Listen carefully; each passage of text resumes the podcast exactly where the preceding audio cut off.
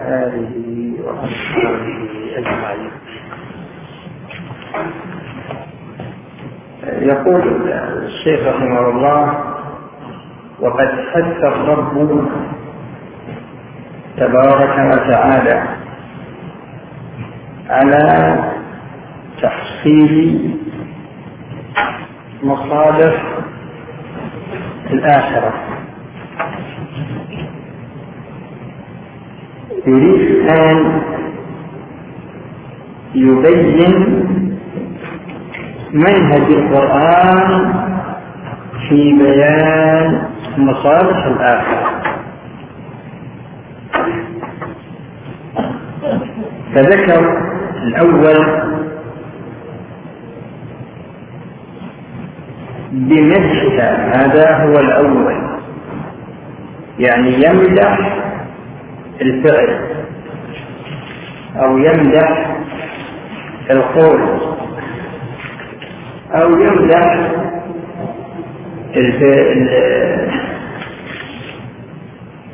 يمدح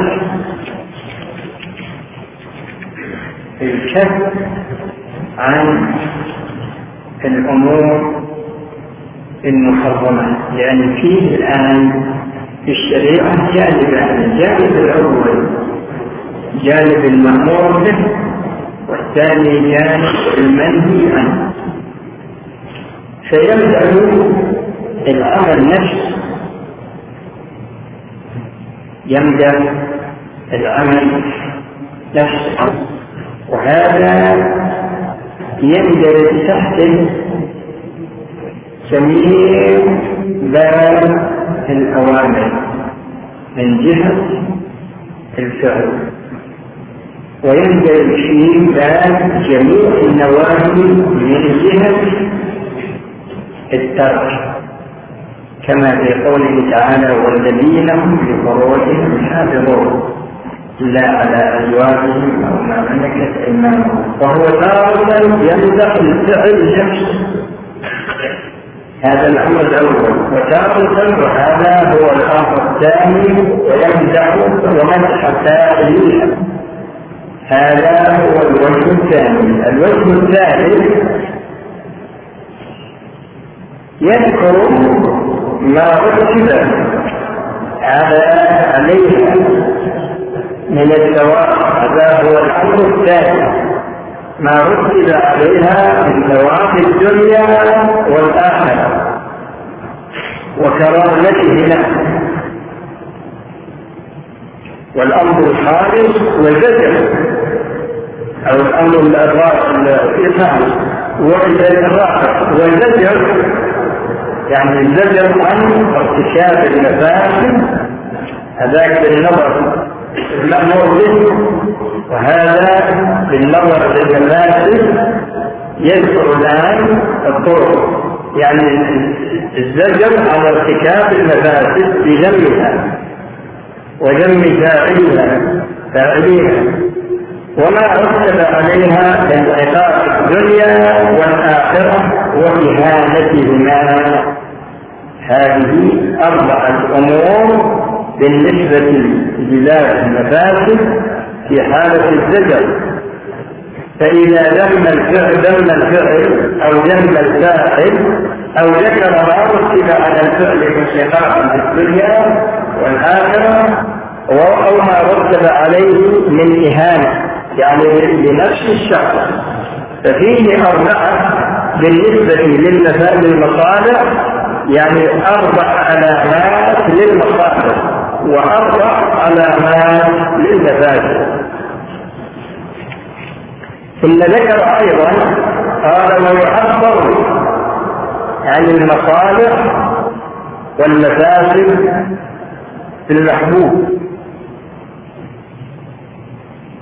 والمكروه. يعني تجد إن في القرآن مثل كل ذلك كان سيئه عند ربك مكروها. ومثل الحسنات إن الحسنات يذهبن السيئات. يقول إنك تعرف المصلحه بالمحبوب الحسنه فتعرف المفسده بالمكروه وبالسيئة كما سمى الله سماه الله في القرآن مكروها وما سماه سيئة فهذا يكون مفسدا وكذلك العرف هذا بالنظر للمصلحة والنكر هذا بالنظر للمفسدة والخير هذا بالنظر للمصلحة والشر هذا بالنظر للمفسدة والنفع هذا بالنظر للمصلحة والضر هذا بالنظر للمفسدة والحسن هذا بالنظر للمصلحة والقبح هذا بالنظر للمفسدة فإذا يقول يعبر عن المصالح بالمحبوب والحسنات والعرف والخير والنفع والحسن. شدة. ويعبر عن المفاسد بالمكروه والسيئات والنفر والشر والضر والقبيح يقول إن هذه تعبيرات القرآن عن المصالح والمفاسد. فإذا وجدت موضعا من المواضع هذه فانظر إذا كان محبوبا أو حسنة أو عرفا أو خيرا أو نفعا أو حسنا فهذا من المصالح وإن كان مكروها أو سيئة أو نكرا أو شرا أو ضرا أو قبيحا فاعلم أن هذا من المفاسد ثم قال رحمه الله والأدب أن لا يعبر عن مشاكل العبادات ومكائدها بشيء من ألفاظ المفاسد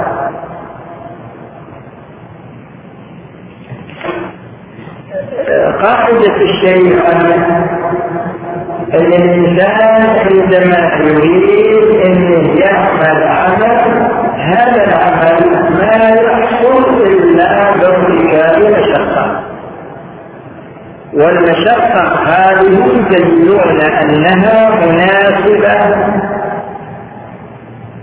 لنفس العمل فعندك مثلا مشقة الوضوء مشقة الصلاة مشقة الصيام مشقة الحج وهكذا.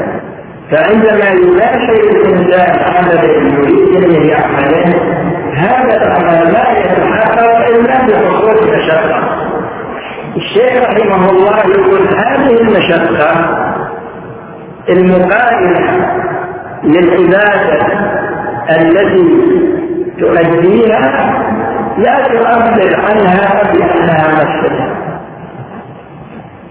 لأنها لأن أداء العبادة لا يعتد بها وكما أن نفس العبادة وكما أن نفس العبادة مصلحة فكذلك المشقة مصلحة ولهذا يقول الرسول صلى الله عليه وسلم لعائشة رضي الله عنها أتركي على قدر نصرتك يعني من ناحية المشقة.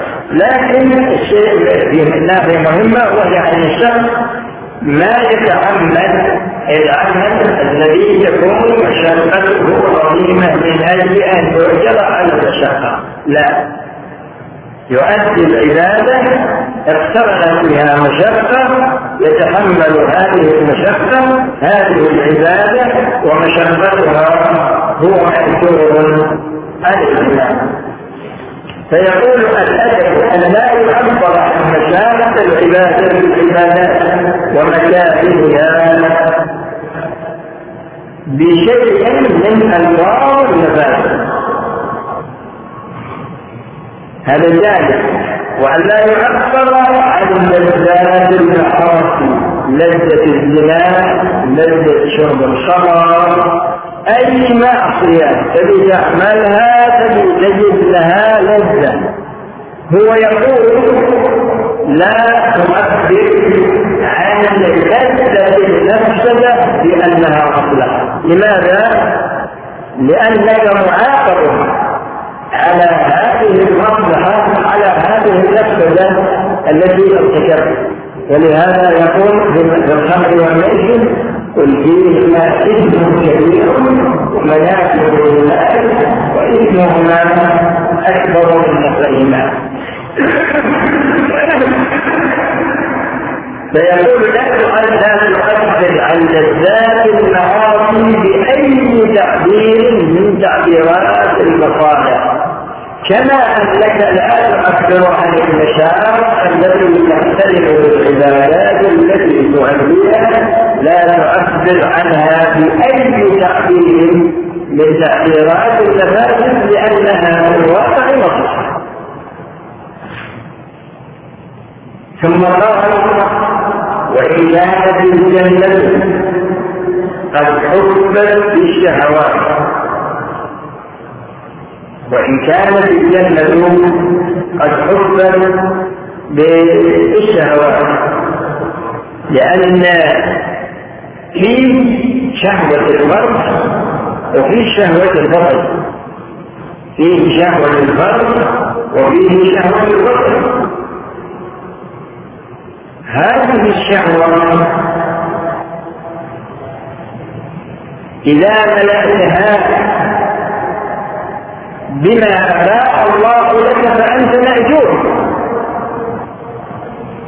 ولكنك تجاهد نفسك على أنك لا تطلق العنان لفرجك بحيث أنك ترتكب.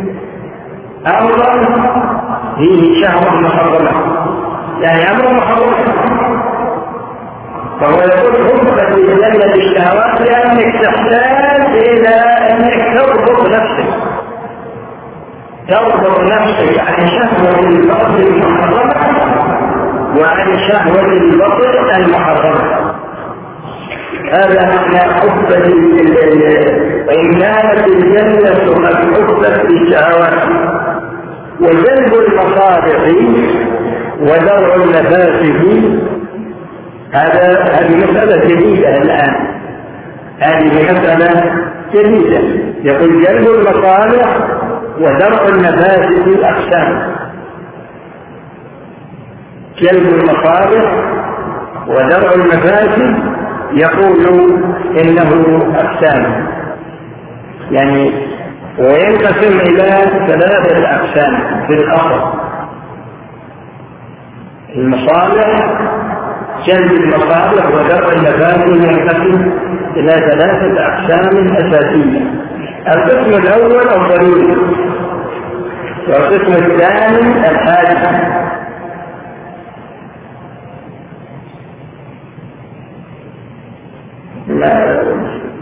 والقسم الثالث التحسين لكن هو ذكر هنا التكميل. ففيه الضروري وفيه هذه وفيه التحسين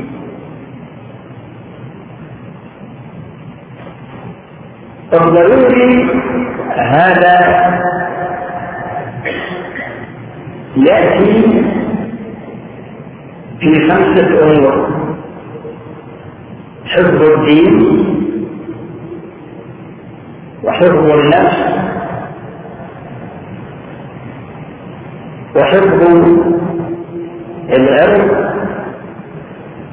وحفظ العقل وحفظ المال. خمسة. حفظ الدين. وحفظ النفس. وحفظ العرض والنسل. وحفظ العقل وحفظ المال. هذه خمسة. هذا الضروري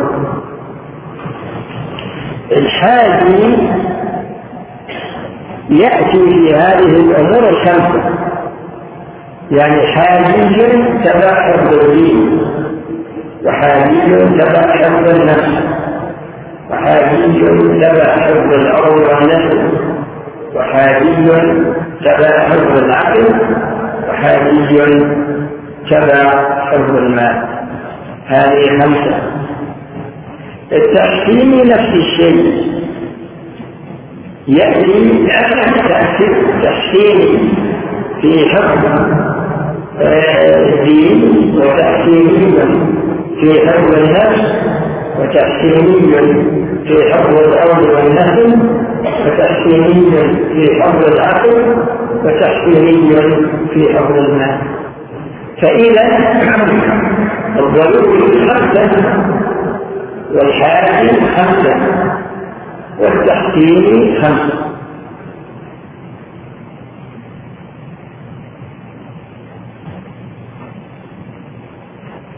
كل واحد منها يحتاج إلى تكميل. يحتاج إلى تكميل. فإذا الضلوع والحاجة والتحسين في حفظ في حفظ الدين كل واحد من هذه الثلاثة له تكميل. تكميل تكميل الضروري في حفظ الدين. وتكميل الحامل في حفظ الدين. وتكميل التحسين في حفظ الدين. ثلاثة. نأتي إلى النفس. تكميل الضروري حفظ النفس. وتكميل الحامل في حفظ النفس. وتكميل التحسين في حفظ النفس هذه ثلاثة ونأتي إلى حفظ الحفظ والنفس. فالضروري يحتاج إلى تكميل. والحامل يحتاج إلى تكميل. والتحسين يحتاج إلى تكميل. هذه ثلاثة وهكذا بالنظر لحفظ العقل فالضروري والحاسم تحسين كل واحد منهما يحتاج إلى تكميل. وحفظ المال ضروري وحاجم وتحسين يحتاج أيضا إلى تكميل. إذا نظرنا إلى العدد.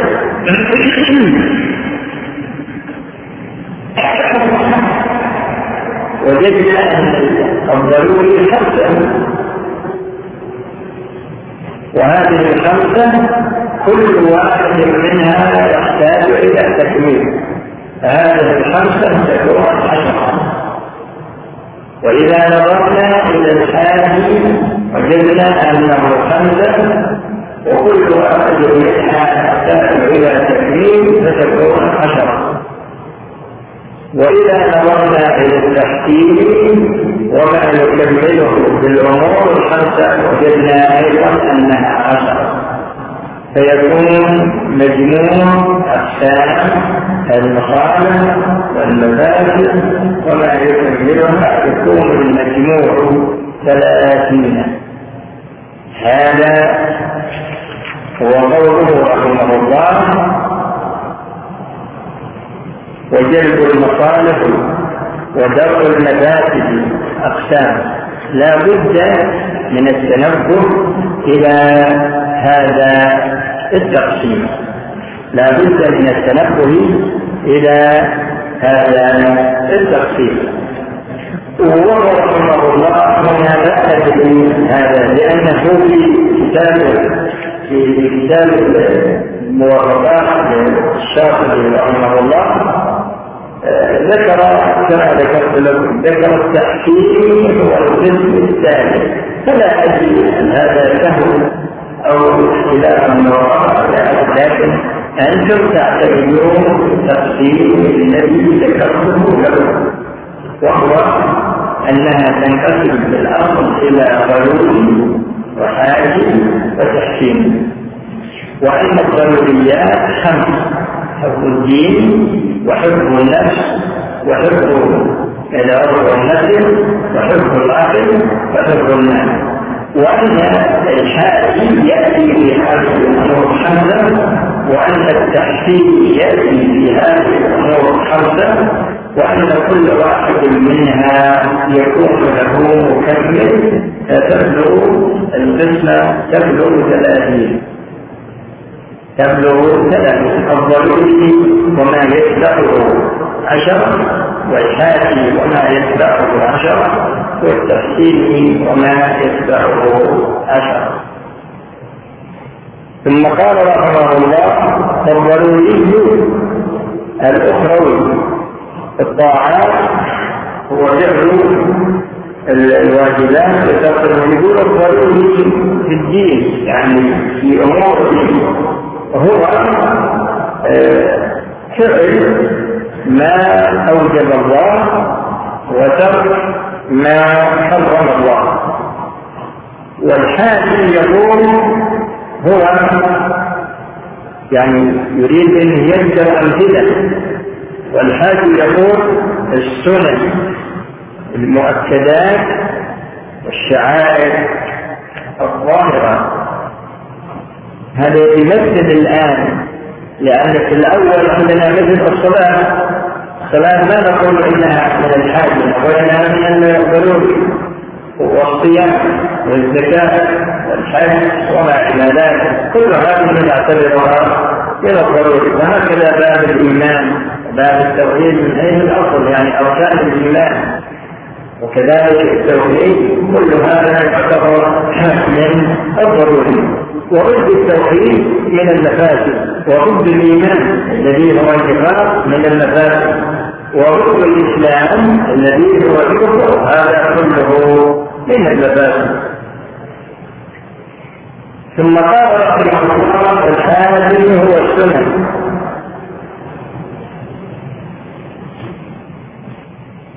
يعني قصد إن ما أمر الله به لا على وجه الوجوب ما أمر الله به لا على وجه الوجوب هذا يعتبر من الحاج.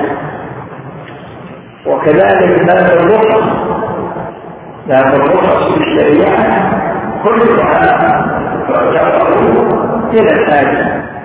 كلها تعتبر من الحاج. وكذلك فروض الكفايات. فروض الكفايات هذا أيضا كلها من الحاج مثل تغسيل الميت والصلاة عليه وما إلى ذلك. كل هذه تعتبر مثل الأذان مثل الإقامة والاشياء هذه كلها تعتبر من الحاج الشعائر الظاهرة. أما بالنظر التحسيني فجميع ما في الشريعة من مكارم الأخلاق ومحاسن العادات جميع ما الشريعة من مكارم الأخلاق ومحاسن العادات هذا يعتبر من آه، التحسين. وهو أكبر هذه هذا التكميل ما هذا الشعائر من المندوبات وما إلى ذلك هذا نظرا الأشياء الدنيوية. وقال رحمه الله والضروريات الدنيوية كالمآكل والمشارب والملابس والملابس والمنافع. يقول إن هذه كلها مكملة. والتكميلي منها كأكل الطيبات وشرب اللذيذات والمساكن العاليات والغرف الرفيعات والقاعات إلى اخره والحاجز منها ما توسط بين الضرورات والتكميلات وهذا هو آخر الدرس في هذا اليوم وسأعيده لكم إن شاء الله لأني أتوقع أن في شيء من الصعوبة عليكم. سأعيده إن شاء الله في الدرس القادم كذلك من أجل أن تكونوا على بصيرة منه والحمد لله رب العالمين وصلى الله وسلم وسلم على نبينا محمد وعلى آله وأصحابه أجمعين. في؟ صلى الله عليه وسلم الشيخ يأتي عندنا والسلام قدام نسخة الرياض عندهم شيء. طيب شوف اليوم.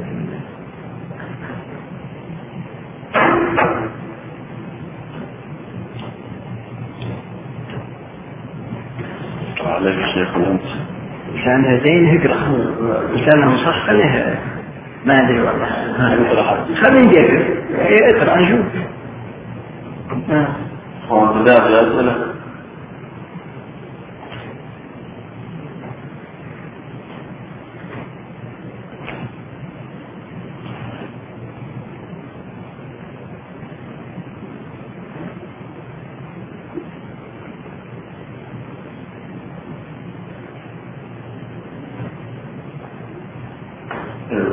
الأسئلة عند هنا حتى يسيرون قوم بالرياض أيوه صلى الله عليكم مع الشيخ.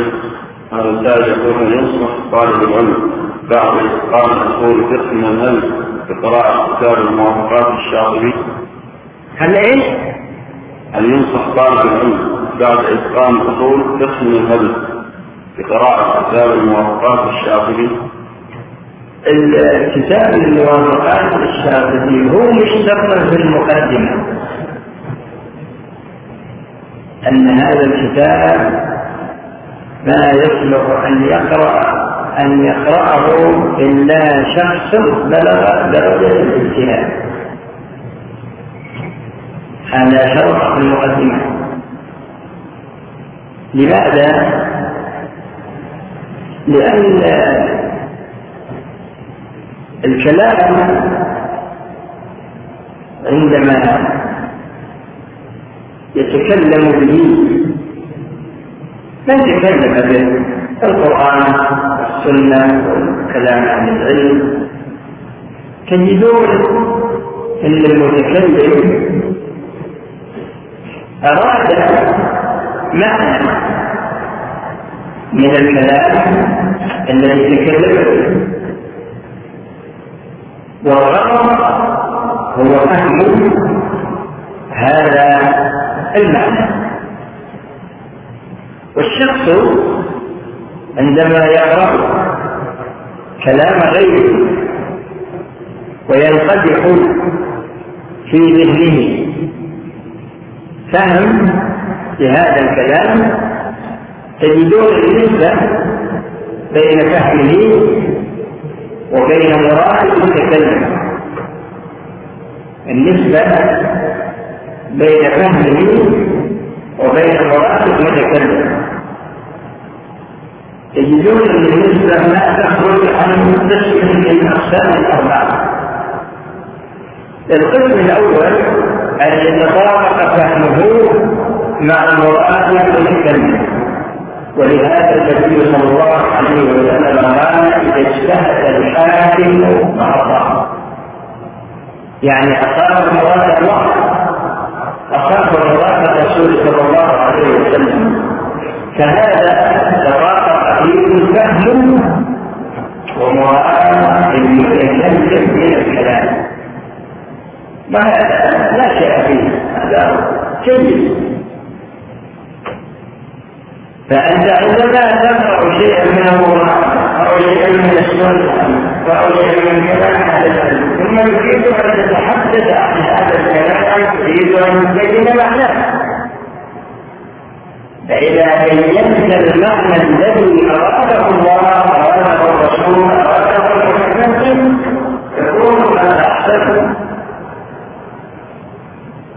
وبينت المراد الحالة الثانية تجدون أن فهم السامع أو فهم القارئ مراد المتكلم يعني لا يكتمل فهم المتكلم ومراد يعني فهم أو السامع ومراد المتكلم وهذا كثير جدا.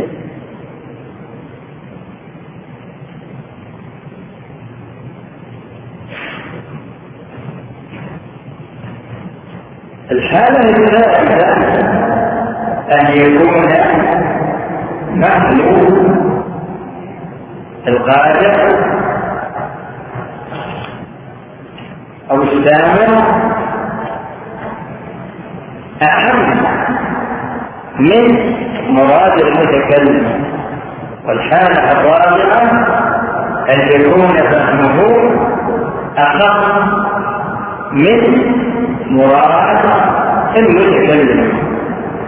وفيه قسم خامس وهو أن تكون النسبة بينهما العموم والخصوص المطلق. ولا تجد قسما خارجا عن هذه الأقسام فأنت إذا كنت في مستوى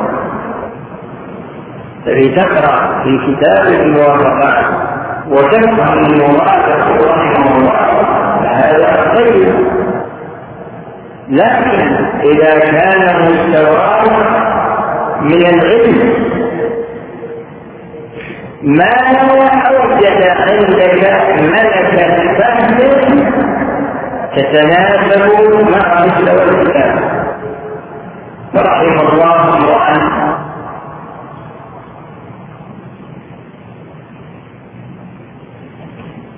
عرف الناس. في واحد جاء إلى عالم وفي كتاب الفروع في المذهب الحنبلي وهو يعتبر من كتب الفقه المقارن داخل المذهب. وإن في أشياء كثيرة مثل المغني المغني يعتبر فقه مقارن على مستوى المذاهب. لما جاء يستأذن الشخص اللي يقرأ عليه قال أريد أن أقرأ عليك كتاب الفاروق الكتاب كتاب الفروع يعني ما أحسن أنه ينطق بعنوان الكتاب. قال لها الشخص هذا أنا ما أعرف كتاب فاروق فتبين أنه يريد أن يقرأ كتاب الفروع فغرضي أنا مثل واحد يقول يقرأ يقول حديث. المؤمن كيس قطن قال المؤمن كيس قطن هو يقرأ. المؤمن كيس قطن مع أن الحديث المؤمن كيس فطن والآخر يقول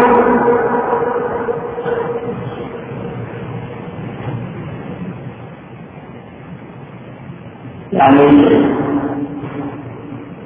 كان أبو حنيفة يدرس طلاب فأقبل شخص يعني حسن الهيئة. يعني جسم ولبس تنظيم للباس أيضا. يعني نهيب أبو حنيفة كان مادي رجله لأن عنده طلاب وطلاب يعتبرهم العيال. ما بينهم وبين فرق لما أقبل هذا الرجل صلى ركعتين في المسجد وجاء أقبل على مجلس أبي حنيفة أبو حنيفة كف رجله تقديرا لهذا هذا صاحب الهيئة. ولا أبو حنيفة يشرح حديث إذا أقبل الليل من ها هنا وأدبر النهار من ها هنا وغربت الشمس فقد أفطر الصائم. فقال له يا أبا حنيفة أرأيت إن لم تغرب الشمس هل تنكر الصائم؟ قال الآن يمد أبو حنيفة رجله. فمد رجله أن عرف أن هذه الهيئة لا تدل على معنى يناسبها. والآخر لما لما قام في التشفر بالكفار. قال حتى لو دخلوا جحر رب لدخلتموه أخرجه البخاري. قال واحد من السامعين البخاري أخرج الضبط البخاري أخرج الضبط أنا غرضي من هذا الكلام هو أن الشخص لا يقرأ إلا في كتاب يتناسب مع فهمه. يعني كونك تأشر إنك تقرأ في الكتاب الفلاني لكنك تبي تقرأ ولا وقد وقد تفهم خطأ وتتكلم عنه وتقره على الناس وتعتبره صوابا وهو ليس بالصواب ولهذا الشاطبي رحمه الله في مقدمة الكتاب اشترط أنه لا يقرأ في هذا الكتاب إلا من بلغ درجة الاجتهاد. لأن الشاطبي في كتابه سلك منهجا لا سلكه الأصوليون المنهج الذي سلك هو أنه قرر قواعد كثيرة من الأصول لكنه قررها عن طريق الاستقراء يعني يستقرئ الأدلة التي وردت في القاعدة ثم يحول القاعدة. ولهذا سماه كتاب الموافقة فجميع القواعد التي ذكرها هي دلت على هذا. ولهذا يندر أن يذكر خلاف قد يذكر باعتراف يقدر البعض العلماء قد يعترف بهذا الاعتراف يذكر الاعتراف ويجيب عنه. ولا شك أن الكتاب بعيد في باب لكنه يحتاج إلى من يفهمه. أبد إيه. وما الكتاب الرسول قد برئ من تبع الكلام. وكان مرسوما على وقته في السنة. ها؟ ولو يشكون إلى كتاب الرسول قد برئ من تبعية الكلام أو كان مرسوما على وقته في السنة. أنتم تعرفون الكتب الأصول. يقسمها علماء المسلمين القسم الأول ما كان مؤلفا على منهج منهج علم الكلام. عبارة عن ذكر الخلاف بين الأصوليين والأدلة من الكتاب ومن السنة ومن الكتب ومن الأخير ومن إلى آخره وفي كتب في نوع آخر على طريقة يسمونها على طريقة الحنفية وطريقة الحنفية أنهم يكررون القاعدة ويدعون جملة من الموضوع أما الكتب التي ألفت على طريقة علم الكلام فهذه لا تكثر فيها أمثلة إلا نادرة نعم. صلى الله عليه وسلم يقول في المحاضرة لم تسجل طريقة في القرآن ودراسة التفسير تكون المسلمين بذكر ذلك تعليم الفائدة مع بعض بعض ذكر بعض الكتب في كل فرق. وضع هذا الكلام لأن الجواب عن هذا السؤال سيستغرق نصف ساعة لكنني سأكتبه إن شاء الله وآتيه في الدرس القادم كتابا وإذا أردت منكم تأخذوا كتاب هذه وتصورونها فهذا حليم نعم. الله عليه وسلم يقول جاء في تفسير قوله تعالى وكانوا من قبل يستصحون على الذين كفروا. جاء في تفسير قوله تعالى وكانوا من قبل يستصحون على الذين كفروا. يقول جاءت آثار متعارضة في نظري. بعضها فيه أن الكتاب علمنا النبي صلى الله عليه وسلم من العرب وبعضها فيه أنهم كانوا يظنون أنه يبعث منهم ولم يعلموه العرب الصدوق. فأي ذلك الصواب لم هو الصواب أنهم كانوا يتورعون اليهود. كانوا يتورعون أنه يبعث منهم فلما بعث لنا العرب قتلوه قتلوه. هذا هو الصواب نعم الله وسلم ما حكم جمع الله ورسوله في ضمير واحد مثل قوله ومن يعصم ما فيلزم ورسوله وهذا يعرض الحديث أن يكون الله ورسوله أحق اليه مما سواهما. كيف يقول ما حكم جمع لفظ الله ورسوله في ضمير واحد مثل إيه هذا هذا افتخار في الكلام ما من كلمه ابدا. لا أخي من يعصي الله ورسوله. هذا هو المأمور صلى الله عليه وسلم. الإخوان في الرياض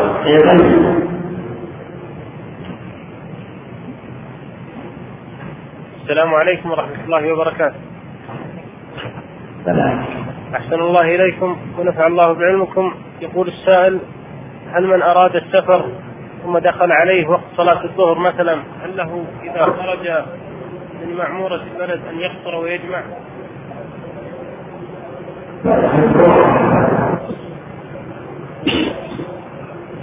لا أذن المؤذن والشخص في البلد ثم خرج من البلد فإنه يصلي الظهر في وقتها ولا يجمع العصر نعم. أحسن الله إليكم معالي الشيخ. يقول السائل قرأت أن ليلة المعراج أفضل الليالي هل هي أفضل من ليلة القدر؟ على كل حال هذا تكلم فيه أهل العلم في نظرية التفاضل وهذا تفاضل من ناحية الزمان. وبامكانك أنت الرجوع إلى باب التفاضل في كتاب في التفاضل في العبادات خاصة. بإمكانك الرجوع إلى هذه الصور والله لا يعلم نعم أحسن الله إليكم معالي الشيخ. يقول السائل هل ورد عن النبي صلى الله عليه وسلم أنه كان إذا أراد دخول المنزل أو دخول المسجد مع أصحابه أنه كان يقدم الذي على يمينه كما هو متداول بين الناس الآن؟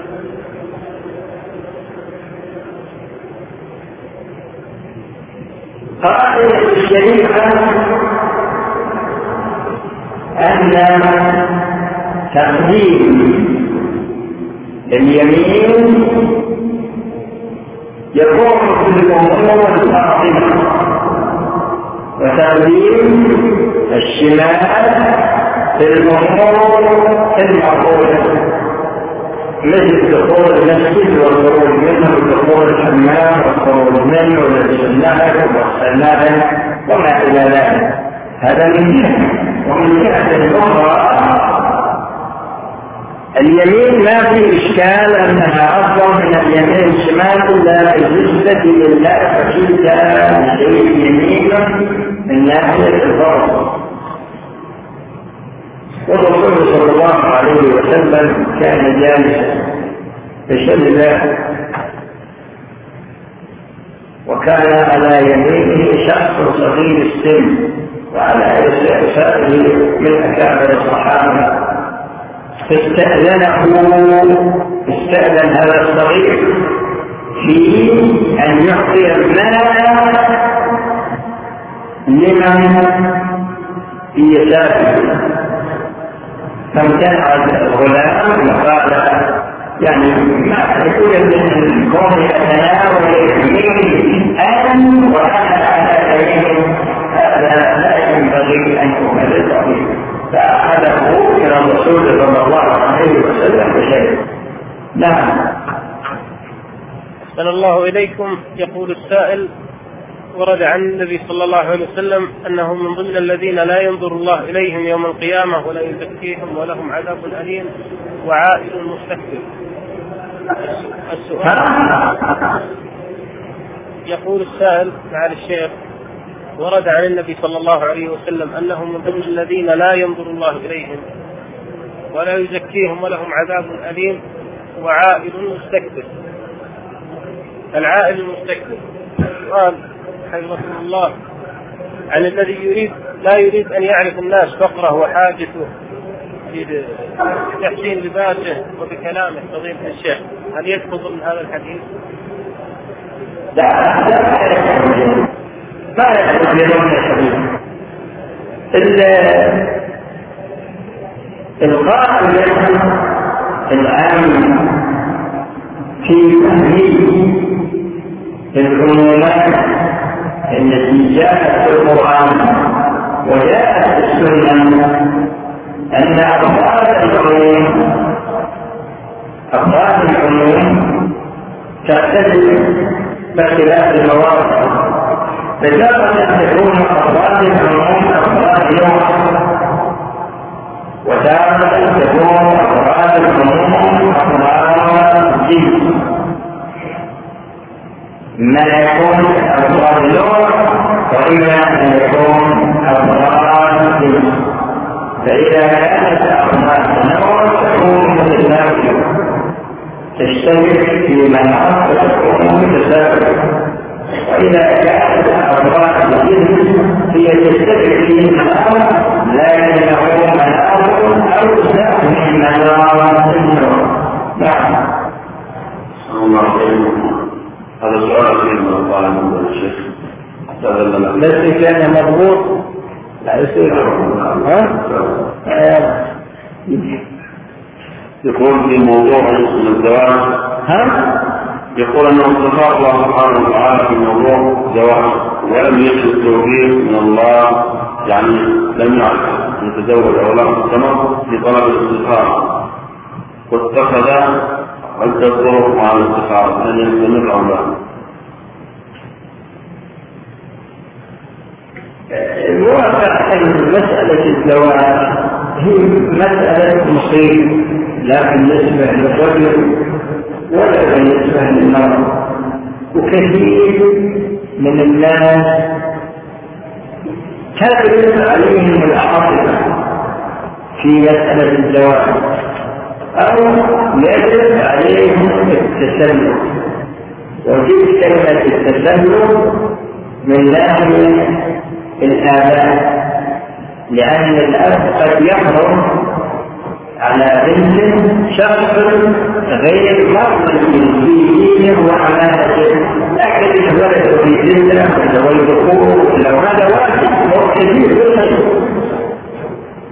والمقصود في هذا هو قول الرسول صلى الله عليه وسلم جاءكم من ترضون دينه وامانته بدأوا اليوم إلا تفعلوا تكن فتنة في الأرض وفساد كبير. وقال تنكح المرأة لأربع لمالها ولجمالها ولحسبها ولدينها فرق من أهل الدين كيف الهدايه الشخص عندما يريد أن يتزوج أو يزوج لا بد أن يستوفي جميع المعلومات المرأة أولياء المرأة يستوفون المعلومات على الرجل والرجل يستوفون عن المرأة من جميع المراحل لأن في بعض المرات يصير اختلاف بين مستوى المرأة ومستوى الرجل. وبعدين ينشأ عن الاختلاف. في هذا ينشأ عن عدم التفاهم فيما بينهما. إلا لو يعني إذا رزقت المرأة بشخص عاقل يتبع عاقلا على هذا رجل فيه امرأة تقول إذا تذهب عليه إنه الحقيقة لا يسأل الحرمة من لا يسأل أبدا لكن يكون المعلومات عن تأمل الجنة ما تشترط فيها أبدا امرأة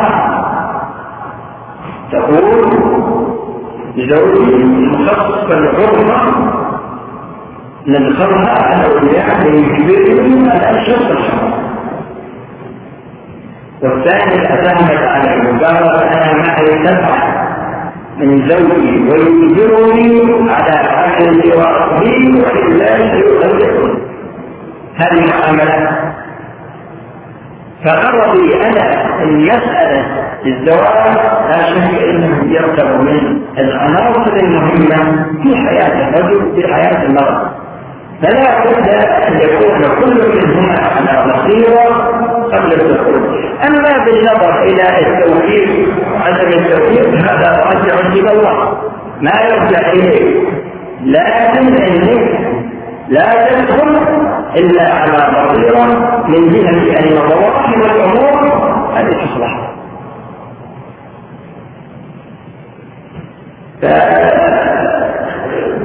فكل منهما يسلم عن الآخر من جهة الأمر من جهة الديانة من جهة العلم من جهة العمل إلى آخره. انتهت الأسئلة؟ ولا ما جمعها؟ في طلب. ها؟ في طلب. نعم عليكم. ورقة في منهجية دراسة الأصول. ها؟ نريد منكم ورقة؟ يعني تحت منهجية دراسة الأصول تكون مع ورقة التفسير. اللي تكتبونها الأسبوع القادم بس الأصول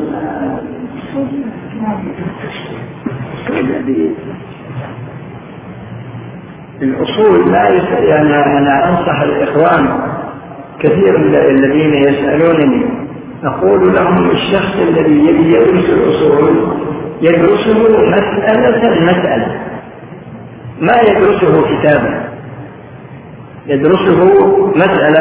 يعني يأخذ مسألة يقرأ هذا في كتابين في ثلاثة يسجلها مثل تعريف الأصول. تجده موجود في جميع كتب الأصول. فأنت إذا بغيت تعرف مثلا تعريف الأصول من جهة اللغة ومن جهة الاصطلاح إلى آخره بإمكانك أن مثلا تحدد كتابين أو ثلاثة وتلخص منهم وتسجل عندك في دفتر وماشي هم تجي المسألة الأحكام الخمسة الواجب والمحرم إلى آخره. وهكذا يعني تدرس الأصول مسألة مسألة ولا تدرسها كتابا كتابا. والسلام عليكم ورحمة الله وبركاته.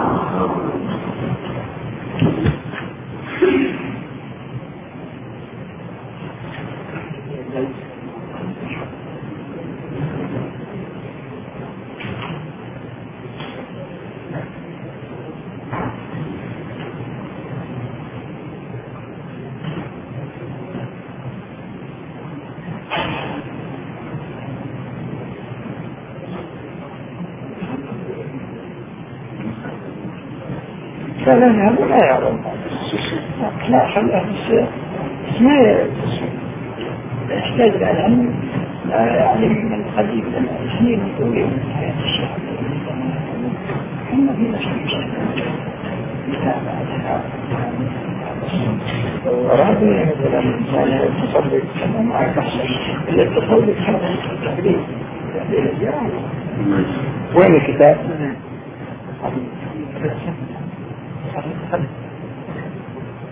ما معي. سلام أهلا حياك الله. ما أدري هو جو ولا ما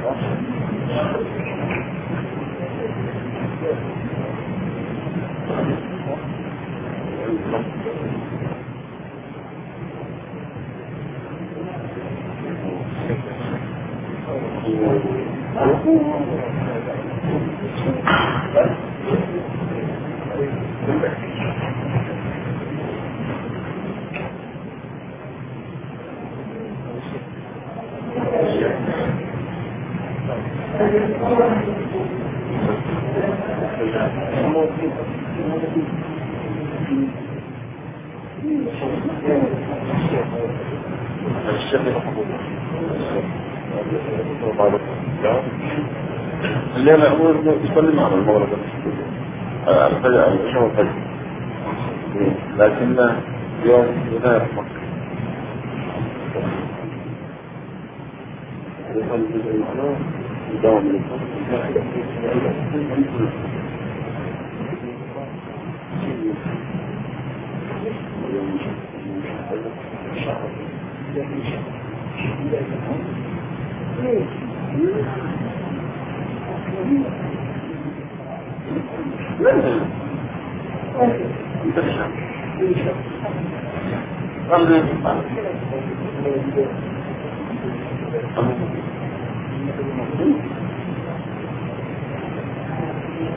شهر ضمن تسجيلات تسجيلات عن طريق